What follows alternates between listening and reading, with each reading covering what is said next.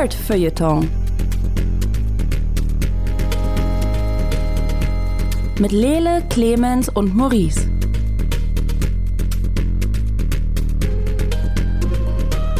Hallo und herzlich willkommen zu einer weiteren Ausgabe vom Nerdfeuilleton Podcast. Ich glaube, es ist die 64. Ausgabe. Kann auch sein, dass ich falsch liege. Vielleicht sind wir auch schon bei 276. Das sind so die Dinge, über die mache ich mir nur einmal alle zwei Wochen Gedanken. Mein Name ist Lele Lukas. Mit mir hier im hosenlosen Studio ist Maurice Mathieu. Der immer mitzählt und dir sagen kann, es ist die 64. Gut gemacht, Lele. Das ist sehr gut, Maurice, dass du deinen Job tust. Dafür bezahlen wir dich auch.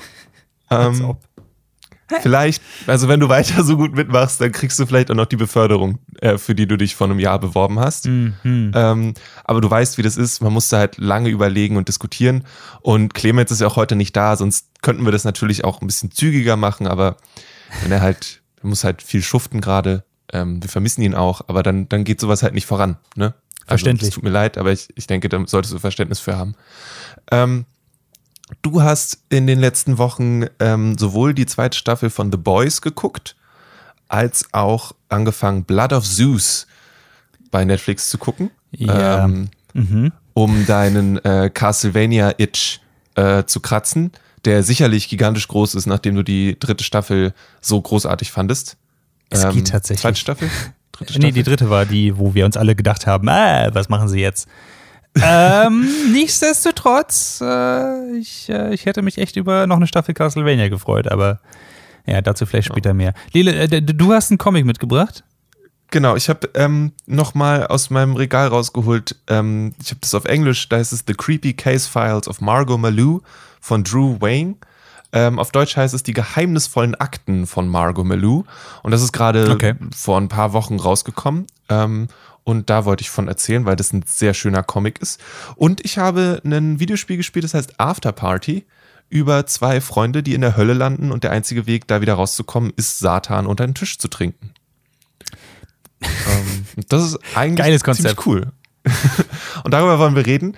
Ich würde aber sagen, wir fangen mit The Boys an, weil das, ich habe in letzter Zeit relativ viel Twitch geguckt. Ähm, es gab irgendwie einen Magic World Championship, das habe ich mir angeguckt. Und Twitch ist ja inzwischen so, dass sie so sagen, ja, es ist zwar cool, dass hier Sachen passieren und sich Leute Gedanken über ihr Programm gemacht haben, aber jetzt kommt erstmal Werbung. Und das ist echt weird, weil dann siehst du halt einen Werbespot über zum Beispiel The Boys Staffel 2 und siehst daneben in so einem kleinen Fenster, wie das normale Programm weitergeht, was du ja vielleicht eigentlich nicht verpassen möchtest. Aber gegen die Werbung kannst du an der Stelle nichts tun. Und deswegen möchte ich von dir wissen, Maurice, muss ich das Amazon übel nehmen, dass sie Werbung für The Boys 2 machen, weil es ziemlich schrecklich ist? Oder ist The Boys 2 ziemlich großartig und deswegen sollte ich da einfach drüber hinwegsehen, dass ich die Werbung sehe?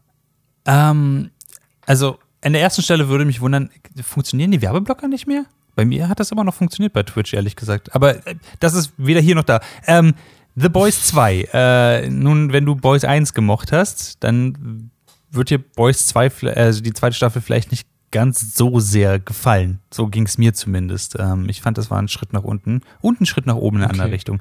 Äh, kurze Zusammenfassung für Leute, die noch nie The Boys äh, davon gehört haben. Äh, in der letzten Radiosendung, die wir gemacht haben, den Ninja Pirate Broadcast, haben wir auch über The Boys geredet. Und The Boys basiert ja eigentlich auf einem Comic. Das sind, äh, ist eine Truppe an, an Leuten, die in einer Welt leben, in der Superhelden eben existieren. Und der ganze Clou darin ist, dass diese Welt aber unserer Welt krass ähnlich ist. Ähm, und die Superhelden deswegen nicht einfach irgendwelche äh, großen Götterbilder sind, die immer das Gute tun, sondern halt vom späten Kapitalismus komplett zerfressen wurden, ähm, angestellt sind, äh, eigene Cinematic Universes haben und eigentlich totale Ärsche sind. Insbesondere der, der eigentlich Superman sein soll, der ist, ja, wie soll man sagen, äh, so, ein, so ein eigentlich so ein richtiger Soziopath und ähm, äh, absolut äh, machthungrig und aber auch muss angebetet werden und so und, und hat eine total krasse Fassade und ist aber auch super brutal. Und ähm, The Boys beginnt ja eigentlich damit, dass ähm, der doch der Protagonist Huey ähm, macht seiner Freundin einen Antrag und während er ihren Antrag macht, wird sie von einem Speedster-Superhelden äh, über den Haufen gelaufen und verwandelt sich einfach in so einen feinen Nebel. Ähm, so, er möchte sich quasi an diesen Superhelden rächen, weil sie komplett ohne Jackson Balances einfach gerade auskommen. Und The Boys 2 setzt eben da an, wo die erste Staffel aufgehört hat. Das heißt, ähm, wir haben äh, Butcher, der so ein bisschen der Anführer der Boys ist, der so sehr ähm, rigoros ist und, und wirklich überhaupt keine Compassion mehr hat. Er ist einfach nur von Hass zerfressen. Äh, dann haben wir ähm, den äh, Sprengstoffexperten und äh, Drogenbeauftragten, äh, der da Frenchie heißt. Ähm, wir haben eine von Mitteln in einen Superhelden verwandelte ähm, äh, Kampfkünstlerin, die aber auch sich selbst heilen kann, äh, die, ich glaube, Kimiko heißt. Und wir haben Mother's Milk, das ist äh, einfach ein großer Dude, der ähm, einfach extrem gut darin ist, äh, Leute zu verprügeln und aber auch sehr taktisch denken kann und ähm, äh, sehr viele kleine OCDs hat, die sie äh, ziemlich geil eingebunden, eingebunden haben. Also die Charaktere sind immer noch ziemlich cool. Ähm, Okay. Und das ist, das ist ja eigentlich auch das Schöne daran, man sieht jetzt halt, wie diese, sie sind jetzt untergetaucht in der ersten Staffel und müssen es halt weitermachen, sie können ihre Familie nicht sehen und man sieht, wie das langsam an den allen so ein bisschen nagt, insbesondere an Yui, der nach und nach immer mehr einfach nicht unbedingt seine Menschlichkeit verliert, aber irgendwie seinen Bezug zur Realität verliert. Also er starrt bloß noch durch die Gegend, man sieht, er, er, er zerbricht in der Psyche einfach damit. Ähm, Okay. und äh, das ist gut dargestellt, aber nicht sehr fun zu sehen. Ähm, das ist ein bisschen schade, ehrlich gesagt. Ähm, Es klingt nicht unbedingt nach einer Serie, die so Fun, also die, die Nee. Spaß macht. nee, So. das überhaupt nicht. also die macht überhaupt keinen Spaß, aber das ist an sich auch nicht super schlimm, weil die Serie soll keinen Spaß sein. Soll, soll ein bisschen deprimierend sein. Und auf der anderen Seite haben wir eben diese, ähm, diese Superheldenfirma, äh, Vogue, die weiterhin versucht, Superhelden zu vermarkten. Und jetzt kommt halt äh, in der zweiten Staffel noch mehr so ein bisschen raus, dass sie halt Compound V haben, was so eine Art Droge ist, ähm, die in Kindern und teilweise auch in Erwachsenen Superkräfte äh, auslösen können. Und ähm, dann wird eine große Conspiracy darum aufge, äh, aufgelöst und so. Und das, das macht die zweite Staffel ganz cool. Und insbesondere ähm, Homelander, der diese Art von Superman halt ist, äh, hat eine unglaublich geile Rolle. Der Typ ist verdammt gut darin, diesen absolut emotionskalten, unglaublich brutalen ähm, Typen ohne Gewissen zu spielen, der alle umbringen kann. Und äh, es ist wirklich, je, je länger er einfach auf ähm, zu sehen ist, desto unangenehmer wird es einfach alles. Äh, was ziemlich cool ist. Ähm, was wirklich, die Superheldengeschichte, die ist in diesem Teil viel besser ausgeprägt, ehrlich gesagt. Die fand ich, war bei der ersten Staffel war das ein bisschen, ein bisschen schwächer. Und äh, jetzt konzentrieren sie sich mehr darauf. Das heißt, man hat jetzt so, so ein bisschen Equal Footing äh, in beiden Camps, sowohl in den Superheldencamps als auch in den Menschencamps von äh, The Boys. Also man, man kriegt beides ganz gut mit. Ähm, was, äh, jetzt, jetzt kommt das, das große Aber. Das Problem ist eigentlich, das heißt ja The Boys und ich habe so ein bisschen erwartet oder gehofft, dass sie aus der ersten Staffel gelernt haben und jetzt besser zusammenarbeiten zum Beispiel. Aber genau das passiert eben nicht. Ähm, das heißt, für über die Hälfte der Staffel sieht man nur, wie sie sich untereinander streiten, sich gegenseitig verprügeln, sagen, ah, wenn du hier sein willst, dann geh doch einfach. Und denkst du, ja, dann, dann geh doch. Ist doch, ähm, ist mir jetzt auch so ein bisschen egal. Äh, und es plätschert so ein bisschen vor sich hin. Und das ist wichtig, weil wir auf der Superheldenseite eine krasse Charakterentwicklung beobachten können. Aber auf der Seite der eigentlichen Protagonisten, also The Boys, ähm, halt nicht. Und das Ja. macht das Ganze teilweise ein bisschen stale. Und äh, deswegen hatte die zweite Staffel für mich ganz schöne Pacing-Probleme. ähm, Okay.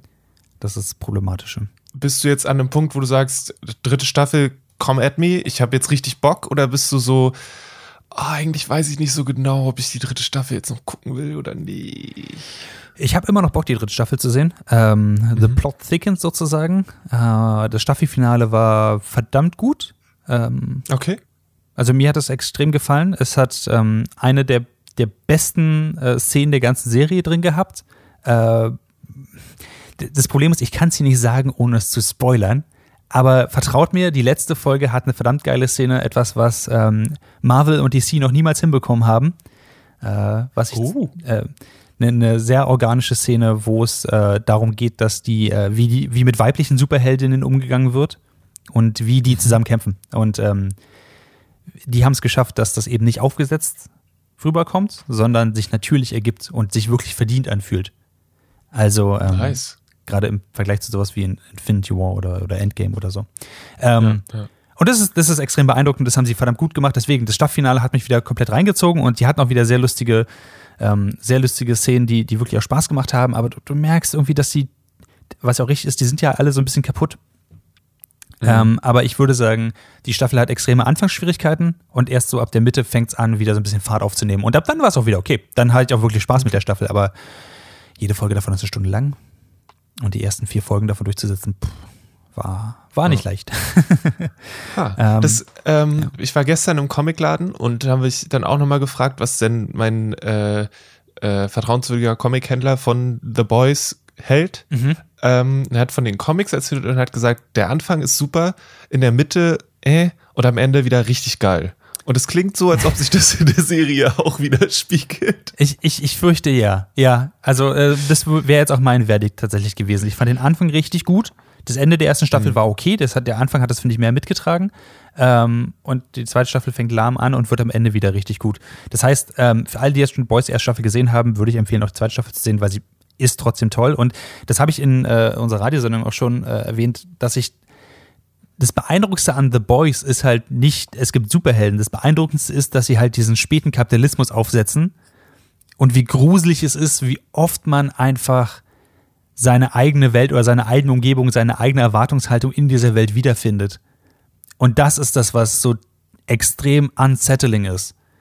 Ähm, zum Beispiel spielt äh, die zweite Staffel The Boys, ähm, das ist jetzt ein minimaler Spoiler, das ändert jetzt nicht groß was an, an der Geschichte, aber es spielt zum Beispiel damit, was, wenn ähm, jemand ein Superheld ist und sagt, auf der Seite der Guten zu sein, aber gleichzeitig ein extrem konservativer, Schrägstrich, Hardcore-Nazi. Ähm, Wie, wie geht, wird damit umgegangen? Wie geht die Öffentlichkeit damit um? Kann die Öffentlichkeit damit überhaupt umgehen? Und so, diese Sachen sind, äh, sind ziemlich krass. Und ähm, ich, ich würde sagen, der, der Fokus der Story hat sich in der zweiten Staffel eben auch krass geschiftet, weil es nicht mehr um nur um The Boys geht, es geht wirklich darum, wie die Superhelden damit umgehen und wie die auch langsam zerfallen. Und das ist echt geil anzusehen. Homelander ist so ein, so ein guter Villain, so eine gute Figur darin und so viele Situationen sind, die in denen er ist, sind so unangenehm, weil du weißt, er könnte in jedem Moment einfach snappen. In jedem Moment könnte er einfach sagen, ah, scheiß drauf, und alles umbringen und niemand könnte ihn stoppen. Und es gäbe an sich, wenn er es richtig macht, keine Konsequenzen. Und dieser, diese Art von Villain ist so unglaublich, unglaublich gut. Das, ähm, Ja. das er macht, finde ich alleine äh, wert, die zweite Staffel zu sehen. Okay. Nice. Äh, Habe ich dir damit jetzt Bock auf die zweite Staffel äh, gegeben, Lele? Also ich habe die erste auch noch nicht geguckt. okay, Ähm, guter Anfang. und ich weiß, ich, du, ich glaube, also, hm, ich finde, es klingt total cool. Ich mag das, was sie da machen. Ich glaube nicht, dass ich gerade die Energie habe für eine Serie, die nicht wirklich Spaß macht zu gucken. Also ich, ich kann das total wertschätzen, was sie machen. Ich glaube aber, dass das, was sie machen, gerade einfach nichts für mich ist. Ich, ich, Ähm, ich weiß absolut, So. was du meinst. Und ähm, deswegen würde ich das, speichere ich das ab als eine Sache, die durchaus cool ist, auch in der zweiten Staffel noch, was ja schon mal eine ziemlich nice Sache ist. Und äh, vielleicht ist es irgendwann mal soweit, vielleicht auch nicht. Ich muss jetzt zugeben, dass ich nicht das große Bedürfnis habe, sie zu gucken. Ähm, aber ich finde es auf jeden Fall cool, dass ich jetzt weiß, was mich erwartet, ungefähr, wenn ich es mal machen würde. Ähm, Ähm, so bin ich auch Ja. tatsächlich da rein und wieder rausgegangen, dass ich am Ende sage, boah, an sich war mir das jetzt ein bisschen viel. Das ist, äh, ich muss irgendwas gucken, was mich wieder raustut. Und dann habe ich angefangen, Peaky Blinders zu gucken und bin jetzt in der Mitte der fünften Staffel davon. Äh, das war nicht die richtige Entscheidung. Das war äh, tolle Serie ähm, und wirklich, wirklich cool, aber nichts, was mich da rausgeritten hat. Yay, Leute mit PTSD, voll gut. Ähm, ah, ich habe äh, vielleicht was, was dich rausholt. hau raus. Ähm, weil was, man, was macht man bei PTSD? Man trinkt. Mhm. Ne? Ähm, Willst du mir jetzt einfach Alkohol verkaufen? Hol dir einfach mal einen kurzen. Ja, äh, zum Beispiel. Oder ähm, Spiel Afterparty. Okay. Ähm, Spiel von den äh, von Night School, die haben auch äh, Oxenfree gemacht. Ich weiß nicht, ob du das gespielt hast, ähm, aber es ist auf jeden Fall so ein, so ein Household Name. Ich habe es noch nicht gespielt, ähm, aber ich habe mir letztens äh, Afterparty zugelegt, weil ich weil mir das ein paar Mal über den Weg gelaufen ist und ich einfach die Idee ziemlich cool finde. Und zwar geht es um Milo und Lola, die ähm, gestorben sind. Ähm, nicht genau wissen, wie sie gestorben sind. Auf jeden Fall sind sie in der Hölle. Ähm, und stellen relativ schnell, also das ist ziemlich cool, weil sie kommen an dem Schalter an, wo dafür gesorgt wird, dass halt, dann wird halt ausgedacht, okay, das ist jetzt deine Folter für die restliche Zeit in der Hölle. Ähm, hier gehst du halt dahin, wird dir mal, wirst du mal, keine Ahnung, jeden Tag wird dir die Haut abgezogen und dann kommt sie wieder und das machst halt dein, dein ganzes restliche, die restliche Zeit in der Hölle hier. Ähm, und sie kommen da halt an und dann hat er halt Feierabend und deswegen teilt er ihnen nichts zu, sondern geht.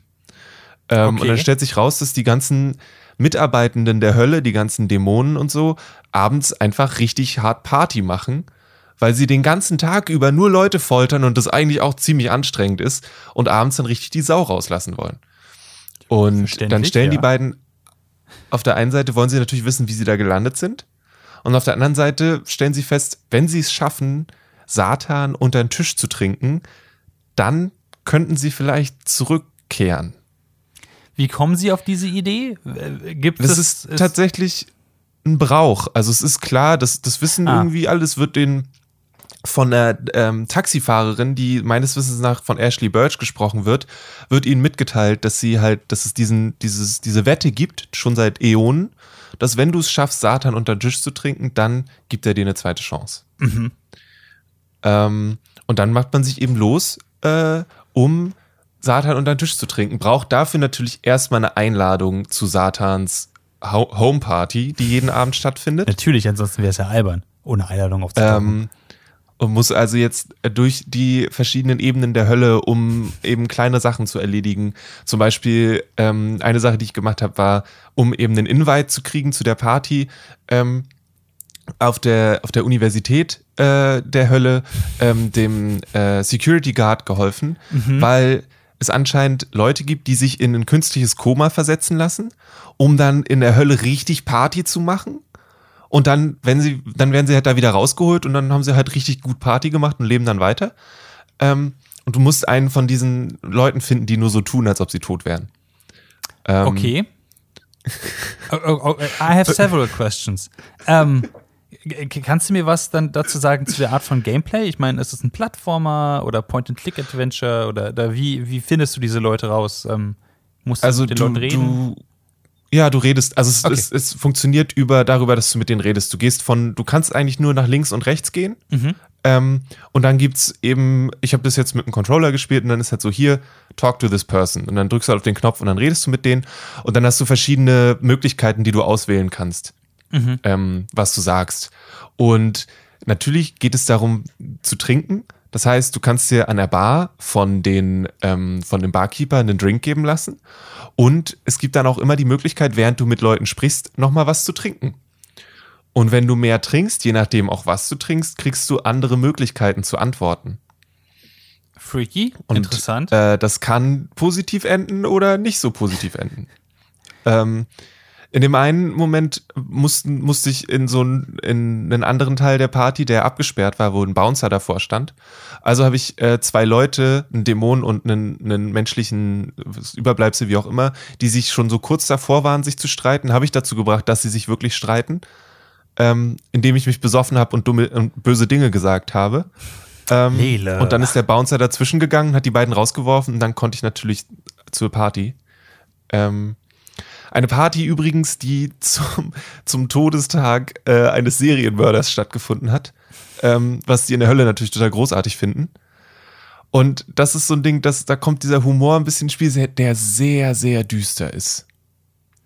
Also, ist er düster? ähm, Bisher klingt es eher so ein bisschen fun. Ja, ich glaube aber, was die Leute zueinander sagen, ist halt, also, ich meine, im Trailer ist es so, da sitzen die an der Bar und dann ist so, ja, was wollt ihr denn trinken? Oh, I'll take two dead orphans.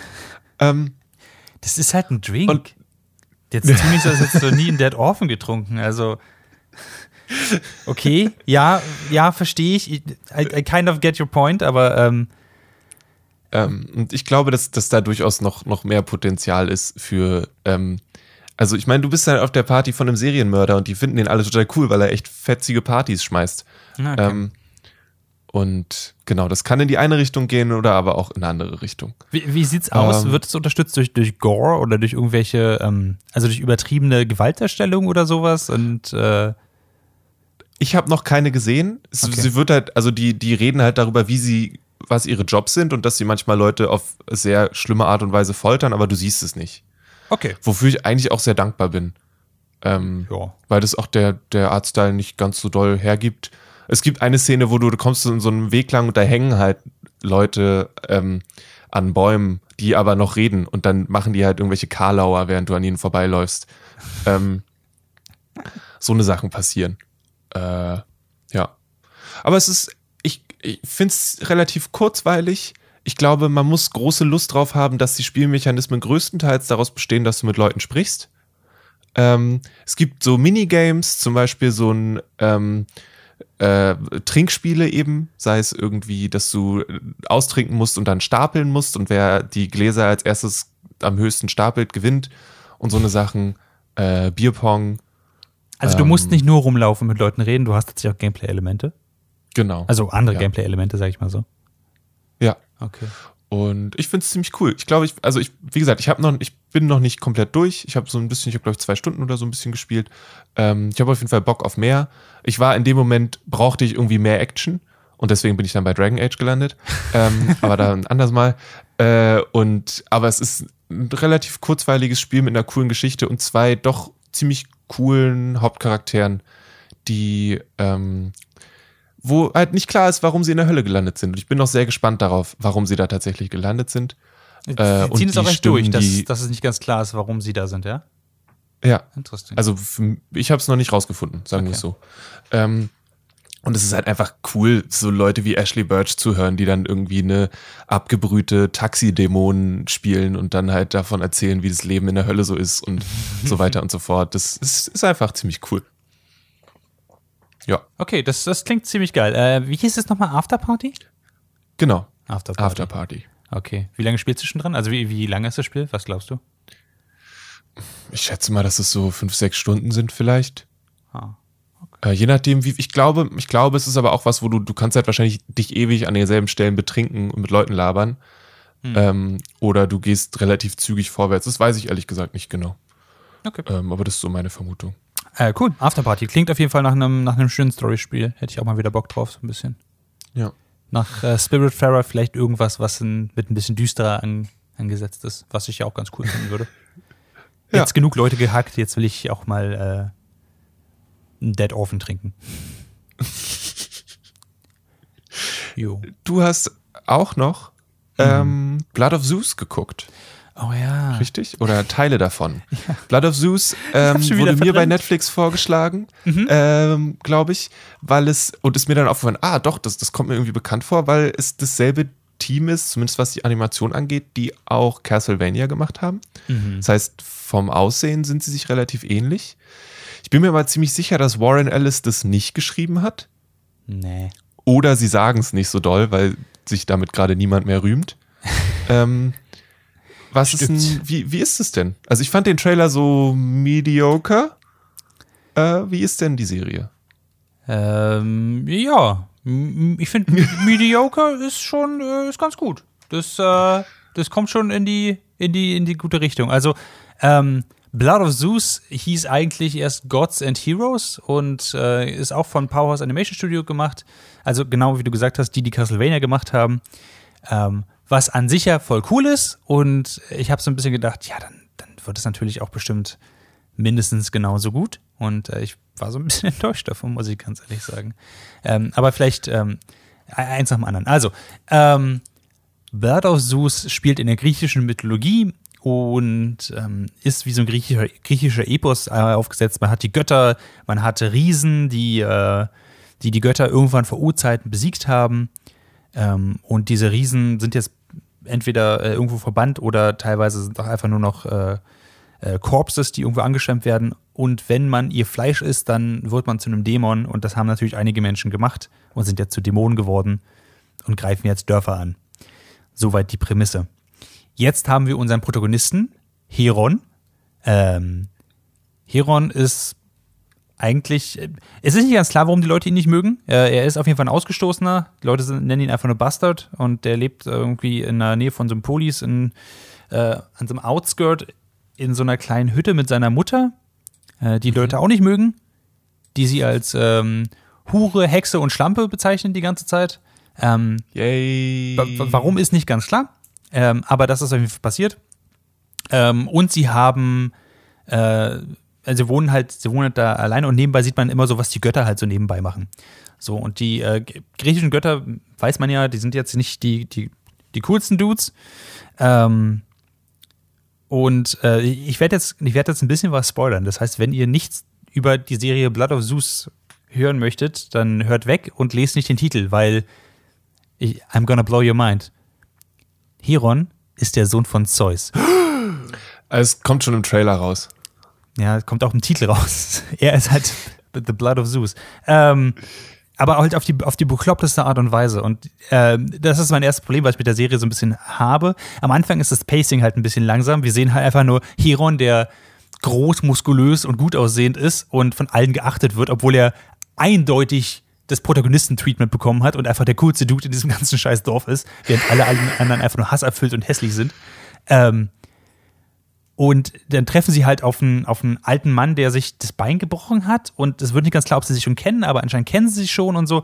Und der alte Mann, der lässt sich von denen dann äh, den Berg hochtragen und äh, gibt ihnen einen, Hasen zum Essen, wenn sie und erzählt ihnen halt Geschichten und anscheinend kennen sie sich schon eine Weile. Und da kommt raus, der alte Mann war in Wirklichkeit die ganze Zeit Zeus, der für, ich weiß nicht, 18 Jahre da in dem Dorf mitgelebt hat, teilweise hin und wieder und äh, hat sich von denen mit durchfüttern lassen und hat ihnen auch ein bisschen geholfen. Ähm, und eigentlich war die Geschichte so, dass ähm, die Mutter, ähm, ich, ich, glaube, das war Elektra, äh, die äh, war eigentlich eine Königin und äh, Zeus ist in Gestalt ihres Ehemanns, des Königs, gekommen und hat sie immer ganz gut behandelt und der Ehemann selbst, der König, der eigentliche König, hat sie immer schlecht behandelt. Ähm, und also an sich hat Zeus unter, unter Vorhaltung der Tatsachen, dass er halt nicht ihr Ehemann ist, äh, trotzdem mit ihr geschlafen, was durchaus als Vergewaltigung gilt.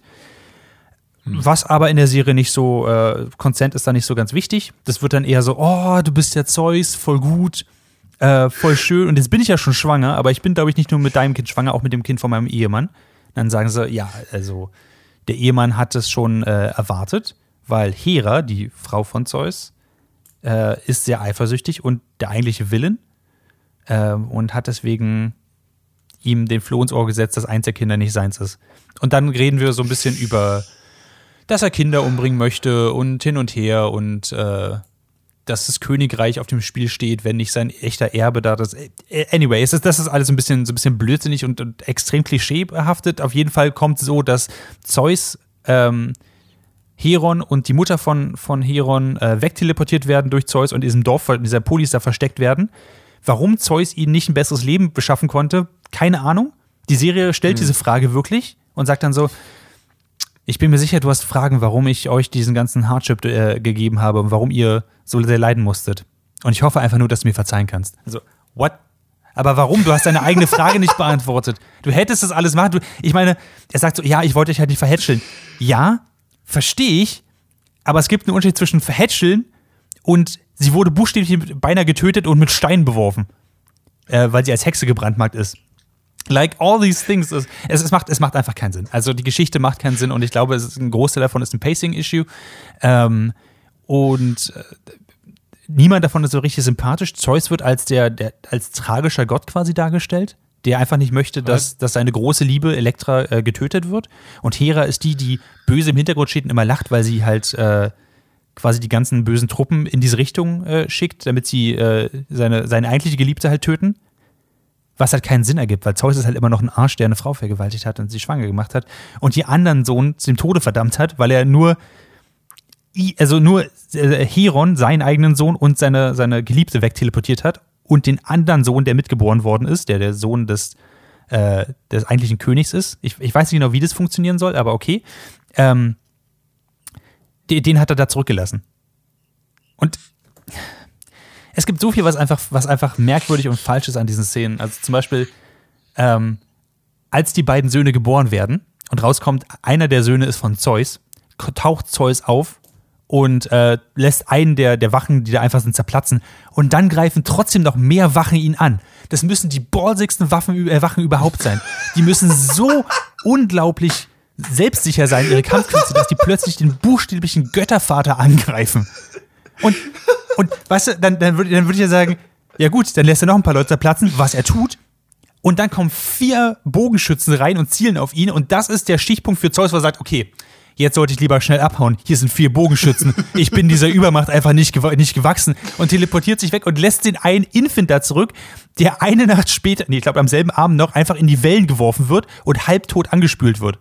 Like, it, es, ist, es ist wirklich dämlich. Es ist wirklich, und es gibt viele Sachen, wo du sagst so, aber das macht jetzt überhaupt, das macht überhaupt keinen Sinn. Was ist, was, äh, der, der, der, der große Oberbösewicht, Anführer der Dämonen, ähm, kommt raus, tötet an irgendeinem Punkt seine eigene Mutter und als Schlussfolgerung daraus sagt er, ja gut, eigentlich ist Zeus schuld. Ja, okay, dann ist Zeus jetzt mein neuer Feind. Es macht von der Motivation noch gar keinen Sinn. Und wie, wie gesagt, ich glaube, ähm, ich glaube, sie hatten eine Menge coole Ideen da drin. Und ich glaube, sie hatten einfach nicht genug Zeit oder sie hatten, sie haben eine große Umschreibung bestimmt, das ist jetzt meine persönliche Annahme davon. Äh, sie haben große Sachen einfach umgeschrieben. Und als sie das umgeschrieben haben, haben viele Sachen einfach gerade von der Charakterentwicklung auch keinen Sinn mehr ergeben. Äh, das mhm. ist das eine. Das andere ist, ähm, das sind acht Folgen. Ich habe vier Folgen davon gesehen. Vielleicht sind die nächsten vier richtig gut. Ich, ich möchte es bezweifeln, aber hey, wer weiß. Ähm, aber ein anderes großes Problem, was ich habe, sie hatten offenbar nur genug Geld für vier Episoden und haben jetzt aber acht Episoden daraus gemacht und das merkt man halt, weil die Animation, Animation ist teuer, ist richtig scheiße. Ähm, man könnte ja sagen, okay, wenn die Charakterentwicklung halt doof ist und die Story doof ist, kann man wenigstens aus das Ding, äh, weil gerade das Animationsstudio Powerhouse, die sind ja extrem gut, was die Kämpfe angeht, hat man bei Castlevania gesehen. Ja. Das Ende dieser, mhm. ähm, dieser zweiten Staffel ist ja immer noch ex also ein so ein, so ein guter, so eine gute Animation, so ein guter Kampf und so. Äh, aber nicht mal das kriegen sie hin. Ähm, man, ich, ich ruiniere die Serie jetzt für, für gerade für dich, Lele, wahrscheinlich extrem. Ähm, okay. Aber wenn du die Serie guckst, achte mal einfach darauf, an welchen Punkten sie so kleine Tricks anwenden, um Animation zu sparen. Ähm, das fällt mir, ich, ich kann nichts anderes mehr sehen. So ständig wird von, äh, wird von den Charakteren so weggeblendet und einfach ähm, stille Hintergründe werden einfach gezeigt, wo Leute rüberreden, damit sie die Münder nicht animieren müssen. Ständig werden irgendwelche äh, Flashbacks äh, erzählt, indem man einfach Bilder zeigt und drauf zeigt und dann darüber erzählt. Ähm, in dramatischen Momenten, wo man sagen würde, okay, jetzt ist jetzt Action, jetzt ist die Kacke am Dampfen, dann machen sie praktisch Zeitlupe in Anführungszeichen. Das heißt, sie zeigen bloß so drei oder vier Frames pro Sekunde, die ineinander überblenden. Und du denkst so, aber das ist scheiße. Das, mhm. äh, das macht immer noch keinen Spaß, sich anzugucken und ihr habt nicht mal eine Story. Ich, die Charaktere interessieren mich auch überhaupt nicht. Also warum sollte das in irgendeiner Weise für mich interessant sein? Ähm, ja, also alles im allem, äh, Blood of Zeus. Mächtig enttäuschend und äh, ziemlich kacke in den Werten, die es vermittelt. Don't watch. D don't, don't, watch, watch Blood of Zeus. Tatsächlich der Grund, warum ich es irgendwie ähm, gucken wollte, war halt, ich Hades, ich bin gerade in griechischer Mythologie ganz schön drin und ich mag das gerade total. Ähm, aber da sie die Götter nicht alle als die Ärsche darstellen, die sie eigentlich sind, finde ich es halt ein bisschen langweilig. Auf der mhm. anderen Seite, der Voicecast ist tatsächlich ziemlich gut. Ähm, Jason O'Mara spielt, äh, spricht äh, Zeus, der hat in den letzten DC äh, animierten Filmen hat er immer Batman äh, gesprochen und oh, nice. ähm, Hermes wird gesprochen von Matt Mercer. Ähm, uh. Wo mir natürlich das Herz aufgeht. Auf ja. der anderen Seite, er hat halt nur irgendwie zwei oder drei Lines pro Folge. wo, ähm, was auch ein bisschen schade ist. Ähm, ja. Das Beste, was die Show zu bieten hat, ähm, ist, würde ich sagen, die Art, wie sie griechische Mythologie darstellen. Also es macht total Spaß, tatsächlich zu sehen, ah, alles klar, das ist der Gott, das ist der Gott, das ist dieses mythische Wesen. Ähm, und da sind wirklich kreative Sachen auch drin und das gefällt mir auch total. Gerade wenn es darum geht, wie, ähm, wie sich Leute repräsentieren und so. Und das ist echt schön gemacht, aber alles drumherum konnte mich bisher überhaupt nicht äh, hinterm Ofen hervorlocken. Ja. Äh, Lele, habe ich dir jetzt Bock gemacht auf die Serie? Nö. Nee, nee. Aber ich glaube, es heute war auch nicht, ist auch nicht so das Ziel gewesen. Ich bin einfach nur, ich bin jetzt einfach nur froh, dass ich keine Zeit reingesteckt habe. Ja. Ähm, und äh, versuche jetzt, ich, falls du es noch nicht gehört hast, was du aber wahrscheinlich doch gehört hast, ist ja dann, ich weiß nicht, nee, ich habe es an Hannah geschickt, glaube ich, dass ja ähm, die Vox Machina Menschen, also Matt Mercer und seine äh, Dungeons Dragons Truppe, ähm, auch jetzt ins äh, Publishing von Spielen gehen. Das heißt, nächstes Jahr wird es zuerst ein Brettspiel geben mit dem Namen Ukatoa. Ähm, nice. im ersten Quartal. Und es folgen unter anderem ein von Matt Mercer geschriebenes äh, Pen and Paper RPG. Oh, nice. Das wusste ich ähm, tatsächlich nächstes nicht. Jahr. Äh, das heißt, vielleicht holt dich das, wo wir gerade bei Matt Mercer waren, ähm, so ein bisschen aus dem, aus dem griechischen Mythologieloch, was dann irgendwie ein bisschen unangenehm ist, wieder raus in ähm, freudiger Vorausschau auf äh, coole Dinge, die da aus dieser Richtung kommen. Ähm, genau. Also ich kann, ich, ich su- such das nochmal raus und schick's dir nochmal, aber auch für Leute, die irgendwie generell mit Critical Role gerne äh, zu tun haben, äh, da kommen ziemlich coole Sachen. Ähm, das, Ähm. das klingt total cool und für Leute, die jetzt äh, sagen, ich möchte nicht so lange warten und ich brauche irgendwas, was mich aus dem griechischen Mythologieloch rausholt und was so gut ist wie, äh, wie Hades, kann ich nur empfehlen. Es gibt ein, also ist schon vor, ich glaube, ein paar Wochen rausgekommen, es gibt ein neues äh, Dungeons Dragons äh, Setting für Kampagne, das nennt sich Mythic Odysseys of Theros, ähm, wo griechische Mythologie mit D&D zusammenkommt. Ähm, Ja. Was total geil ist, weil da sind unter anderem auch neue Rassen drin, wie zum Beispiel äh, die Leonin und die Minotaurin als spielbare Rassen, was ich total geil finde. Ähm, und die gehen sehr auch damit ein, äh, was, wenn Götter Boons verteilen ähm, und äh, was passiert, wenn man nicht trifft und so. Das ist ziemlich geil. Haben auch sehr coole äh, neue ähm, Feinde drin und so. Also ich habe sehr viel Spaß damit, Sachen da rauszuziehen und die in meine aktuelle Dungeon Dragons Kampagne einzubauen, um meinen Spielern und Spielerinnen einfach nicht zu sagen, dass sie von da geklaut sind. Uh, ich, ich ahne Schreckliches. Ähm, Übrigens, äh, kleines äh, Dingsens Theros war auch ein Setting bei Magic. Da sieht man, also da, das kommt da ein bisschen zusammen, das Kartenspiel und D&D, dass sie sich Nice. da voneinander Sachen genommen haben. Jetzt- Ähm, es gibt eine, eine Magic Edition, also Edition von, die glaube ich jetzt auch noch aktuell ist, die sehr griechisch-mythologisch angehaucht ist. Ähm, genau. Ähm, cool. Ach ja, schön. äh, und was, was ich nur, ähm, wo wir gerade, das Ganze nennt sich dann Darrington Press, was die Critical Role Menschen machen. Und Mhm. was ich sehr sympathisch finde, ist, sie werden erstmal keine Crowdfunding benutzen, um ihre Spiele rauszubringen, sondern die über Uh. ganz normale Wege rausbringen. Was ich sehr cool finde. Das ist tatsächlich Weil- sehr cool, ja. ich für mich, also für uns hier in Europa Sitzende, bedeutet es einen unter Umständen leichteren Zugang zu dem, was sie tun. Ähm, und das finde ich auf jeden Fall sehr cool. Ähm, die letzte Sache für heute ist äh, ein Comic, der da heißt ähm, The, Curi The Creepy Case Files of Margot Malou. Das ähm, ist ein Webcomic gewesen oder ich weiß auch nicht, ob der immer noch läuft. Ähm, und der erste Teil davon heißt eben äh, The Creepy Case Files of Margot Malou. Auf Deutsch ist er jetzt erschienen als die geheimnisvollen Akten von Margot Malou. Ich sehr sympathisch finde, dass sie das so gut übersetzt haben. Ähm, und sich nicht nochmal was anderes überlegt haben. Und es geht um einen äh, Jungen, der heißt Charles, der ist gerade nach Echo City gezogen mit seinen Eltern. Die wollen ein altes Hotel wieder fit machen. Und wie das so ist, in so einem alten Hotel gibt's ja natürlich Monster und Geister und so weiter und so fort. Natürlich. Und das zeigt sich dadurch, dass ähm, Charles' äh, Spielzeuge verschwinden. Also er zieht da ein, packt so seine Sachen aus, geht, isst mit seinen Eltern, kommt wieder und dann ist die Hälfte der Sachen weg und er ist so, was ist denn hier los?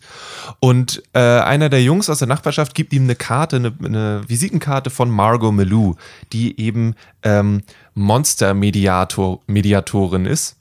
Ähm, und äh, sagt ihm aber auch, hey, Erwachsenen erzählst du davon nichts. Das ist eine wichtige Regel an der Stelle. Und dann ruft er da an und dann kommt die abends vorbei und sie machen eben sich auf die Suche nach dem, was da die äh, Sachen geklaut hat. Und das ist jetzt die erste Geschichte in dem Band, deswegen erzähle ich das kurz. Es geht dann um äh, einen, äh, was ist das? Du, du, du, du, ein äh, Wesen namens Marcus. Ähm, und das ist ein Troll. Und der wohnt in diesem Gebäude schon sehr lange und hat halt das eins von den Spielzeugen mitgenommen, weil er sich so gesagt hat, ey yo, ihr kommt hier in mein Haus, ich bin hier schon viel länger als ihr und ihr benehmt euch jetzt hier wie sonst irgendwer. Ähm, und dann klären sie das, indem sie drüber reden, so wie das halt bei coolen Sachen passiert. Und auch dadurch, dass sie sich über die Spielzeuge sehr gut unterhalten können, also Marcus und Charles. Und das sind dann die Abenteuer, die da so auf sie zukommen, die, wo Charles dann zusammen mit Margot Malou unterwegs ist. Und Charles ist so ein bisschen so ein, der ist Blogger, er möchte gerne Journalist werden und bloggt eben über mysteriöse äh, Dinge, die so passieren. Und muss so ein bisschen dieses Mittelding finden zwischen was kann er erzählen und wer ist Margot Malou überhaupt und äh, so weiter und so fort. Das ist ziemlich, ziemlich cool. Ähm, Kannst du mir was zu, zum, zum Artstyle erzählen? Wie, wie, wie kann man sich das vorstellen? Ähm, Ist es sehr bunt oder sehr düster oder, oder Es ist relativ bunt. Es ist ganz klar für Kinder gemacht oder für junge Erwachsene. Ähm, es ist äh, nicht, äh, nicht gruselig, gruselig. Es hat so seine Momente. Also es sind halt irgendwie Trolle, die da durch die Gegend laufen. Aber die reden dann ganz, ganz äh, locker und flockig darüber, ob sie denn jetzt Kinder essen oder nicht. Das jetzt, wird jetzt nicht auf die Spitze getrieben. essen sie Ähm, Kinder? Ähm, nicht auf der, man sieht's nicht. Okay. Nein. ähm, und ich finde, ich fand den Zeichenstil sehr, sehr zugänglich und ähm, farblich sehr passend. Ähm, und es ist alles so dieser, es ist alles mit derselben, ähm, die Linien haben alle dasselbe Gewicht. Also es ist nicht mal was dick oder dünn, sondern es ist alles gleich. Hm. Ähm, und äh, finde ich ziemlich. Ich habe das sehr, sehr gerne gelesen und bin total froh, dass es jetzt eine deutsche Variante gibt. Ich finde es spannend, weil der, die englische Variante hat dieses Webcomic-Format so ein bisschen übernommen. Mhm. Ähm, und die deutsche Variante hat es jetzt auf äh, A4 ungefähr Ah, ähm, vergrößert. Ich habe noch nicht reingucken können. Ich bin sehr gespannt, ob die dann einfach zwei Seiten auf ein Blatt gemacht haben ähm, oder die Sachen größer gemacht haben. Das weiß ich noch nicht genau. Ähm, aber es erzählt ziemlich coole Geschichten über dann über Freundschaft und den Umgang mit Monstern und halt auch darüber, dass die Monster schon sehr lange in der Stadt sind und die Menschen denen das Leben nicht unbedingt leichter machen und so diese. Deswegen ist Margot Malou auch Monster-Mediatorin und nicht Monsterjägerin oder so, weil sie durchaus auch auf der Seite der Monster ist, weil dann Charles halt sagt, ja, was macht denn ihr? Wir wohnen doch jetzt hier und dann sagt Margot Malou so, ja, nee, der ist schon viel länger hier. Du kommst halt hier rein und entscheidest irgendwie, wie was laufen soll, aber du musst auch Rücksicht nehmen auf die Leute, die hier schon wohnen. Ähm, That's pretty nice. das ist ziemlich cool. Ja, I like it. Äh, genau. Finde ich, äh, es, es sieht sehr niedlich gezeichnet aus. Ähm, der Arzt erinnert mich an irgendwas, aber ich, ich kann gerade mit dem Finger nicht drauf zeigen, ehrlich gesagt. Es ist so eine, so, so eine Mischung aus irgendwie allen äh, Serien, die jemals äh, von Seth MacFarlane gezeichnet worden sind. Äh, zumindest bei dem einen Protagonisten. Und dann ist es aber auf den einzelnen Seiten äh, super, super niedlich gezeichnet und super überhaupt nicht clean. Und das mag ich sehr tatsächlich. Mhm. Es sieht sehr durcheinander aus. Das finde ich sieht total cool. Ähm, Ja. es- Teilweise finde ich, wirkt es so ein bisschen wie so ein Wimmelbild.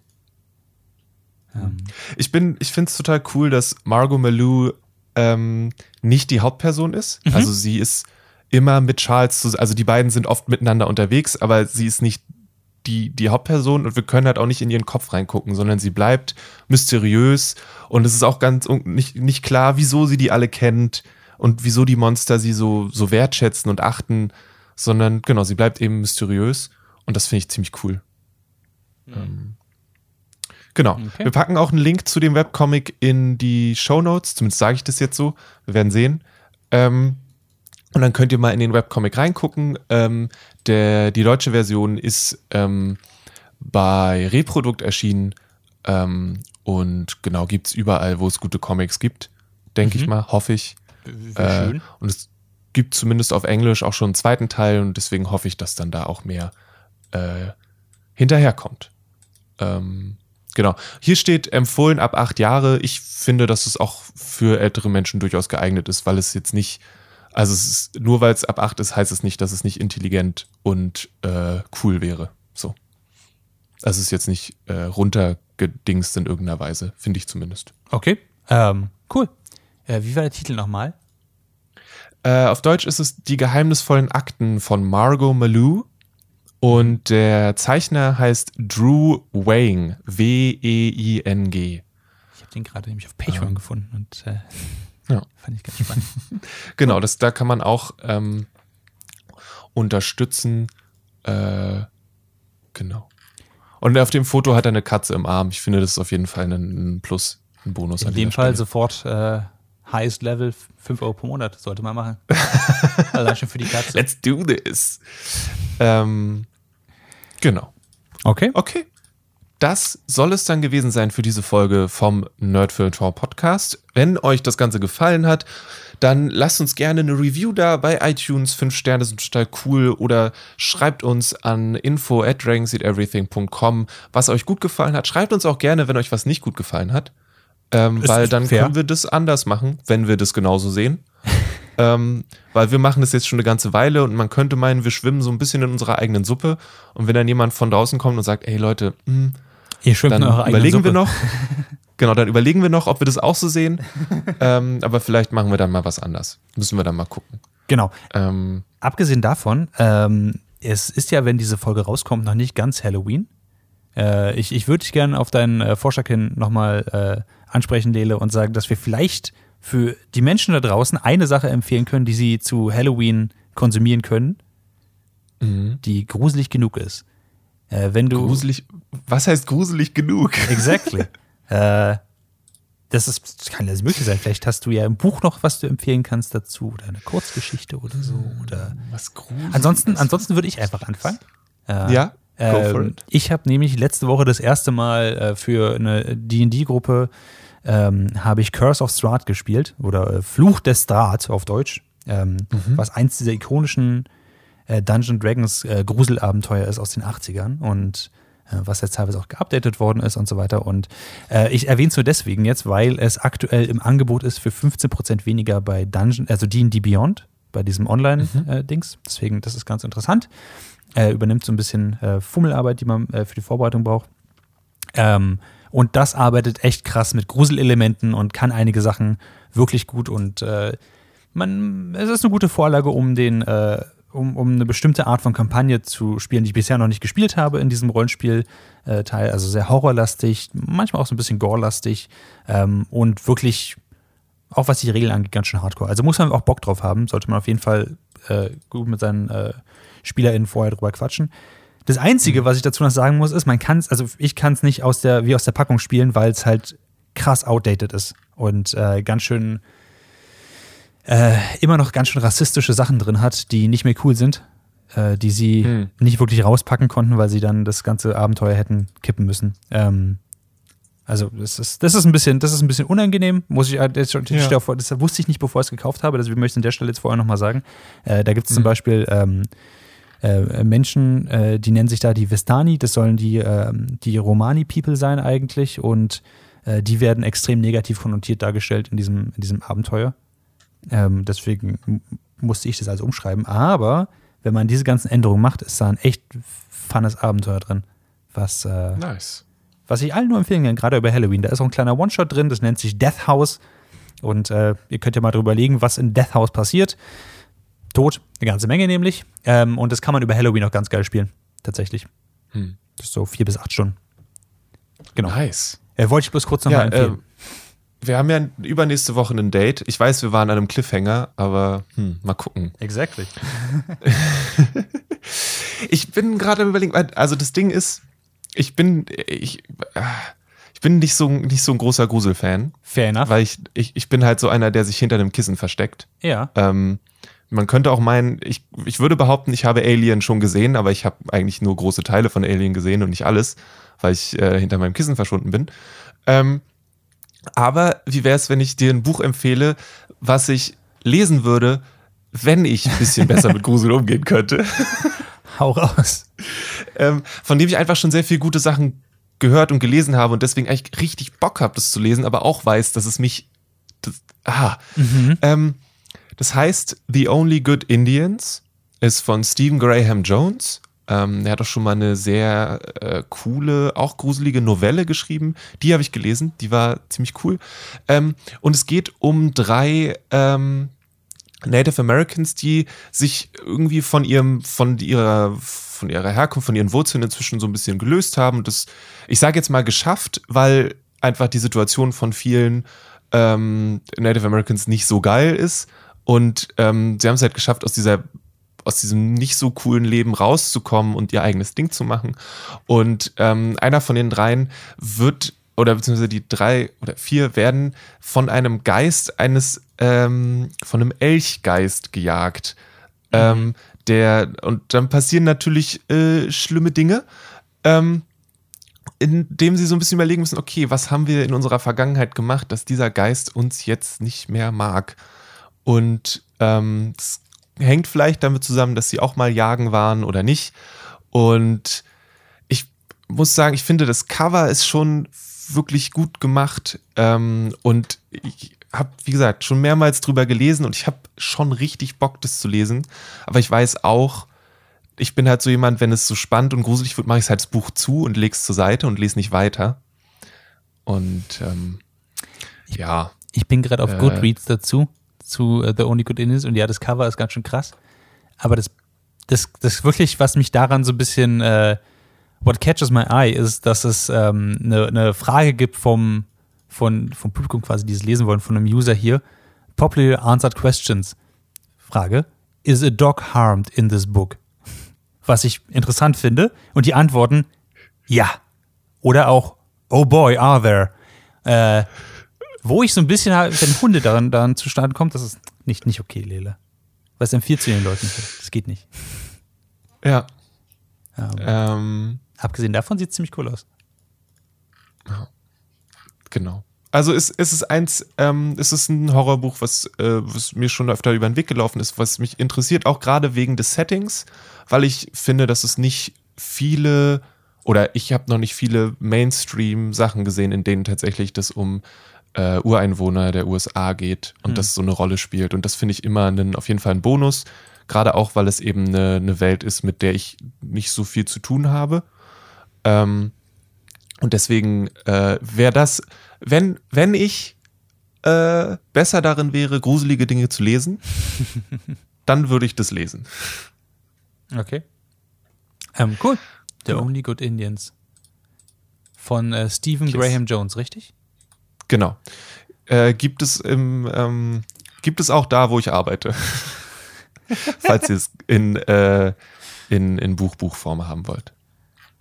Cool, ja. Oder im, im Otherland sicherlich auch, wenn ihr äh, nicht das ganz, das, nicht, das, nicht, das, nicht das kleinere böse Übel unterstützen wollt, was auch verständlich wäre. Ja, Cool, cool. okay. Ja, danke. Wie, äh, kurzes Update, nur ganz kurz, bevor wir diese Folge beenden. Wie läuft's mit dir und Brandon Sanderson? Seid ihr noch so, seid ihr noch Best Bros oder? Ich bin immer noch echt gern dabei. Ich lese extrem langsam. Ich, ich bin jetzt so über irgendwo zwischen 10 und 20 Prozent, glaube ich, des Buches durch. Aber äh, ich finde es immer noch ziemlich geil. Sie halten sich immer noch Okay. an die Regeln, was ich sehr schön finde. Sie haben jetzt gerade sehr, sehr äh, äh, äh, ganz kurz, weil das ich letzte Folge nicht gehört habt, ich habe sehr davon geschwärmt, dass ähm, Way, ich glaube Way of the Kings, ich bin mir den Titel gar nicht mehr sicher, Ich Stormlight glaube, Way of Archives. Kings ist richtig. Way of Kings, genau. Äh, äh, ja, Gerade haben sie sehr, sehr ausführlich beschrieben, äh, wie viel Masse eigentlich oder wie viel Druck eigentlich ausgeglichen werden muss, wenn sich ein Stein plötzlich in Rauch auflöst und sich die Masse ändert, was ich äh, ziemlich geil fand. They, Nice. they bring science in there, yo, und ich, ich mag's. Cool. Großartig. Also, dragonseedeverything.com ist die Adresse, wo ihr mehr Podcasts von uns findet und mehr Dinge, die ihr hören, tun, machen könnt, die irgendwie mit nerdigen Sachen oder auch mit Feminismus oder mit Musik zu tun haben. Wir haben äh, sehr viel zu bieten, denke ich. Und äh, wir sind in zwei Wochen wieder hier an derselben Stelle, selbe Stelle, selbe Welle, sage ich immer gerne, auch wenn wir es irgendwie Quatsch ist. Und wir freuen uns darauf, wenn ihr uns wieder zuhört. Ähm, hier im hosenlosen Studio war Maurice Mathieu. Äh, ja, Den und an der Moderation war Lele. Genau. Ja, machen wir das so. Punkt. Wie ihr folgt uns bei Twitter, das mögen wir nicht. Oh ja, Entschuldigung. äh, folgt dem Lele auf, auf Twitter. Er, er ist Ed Kalle Blomqvist.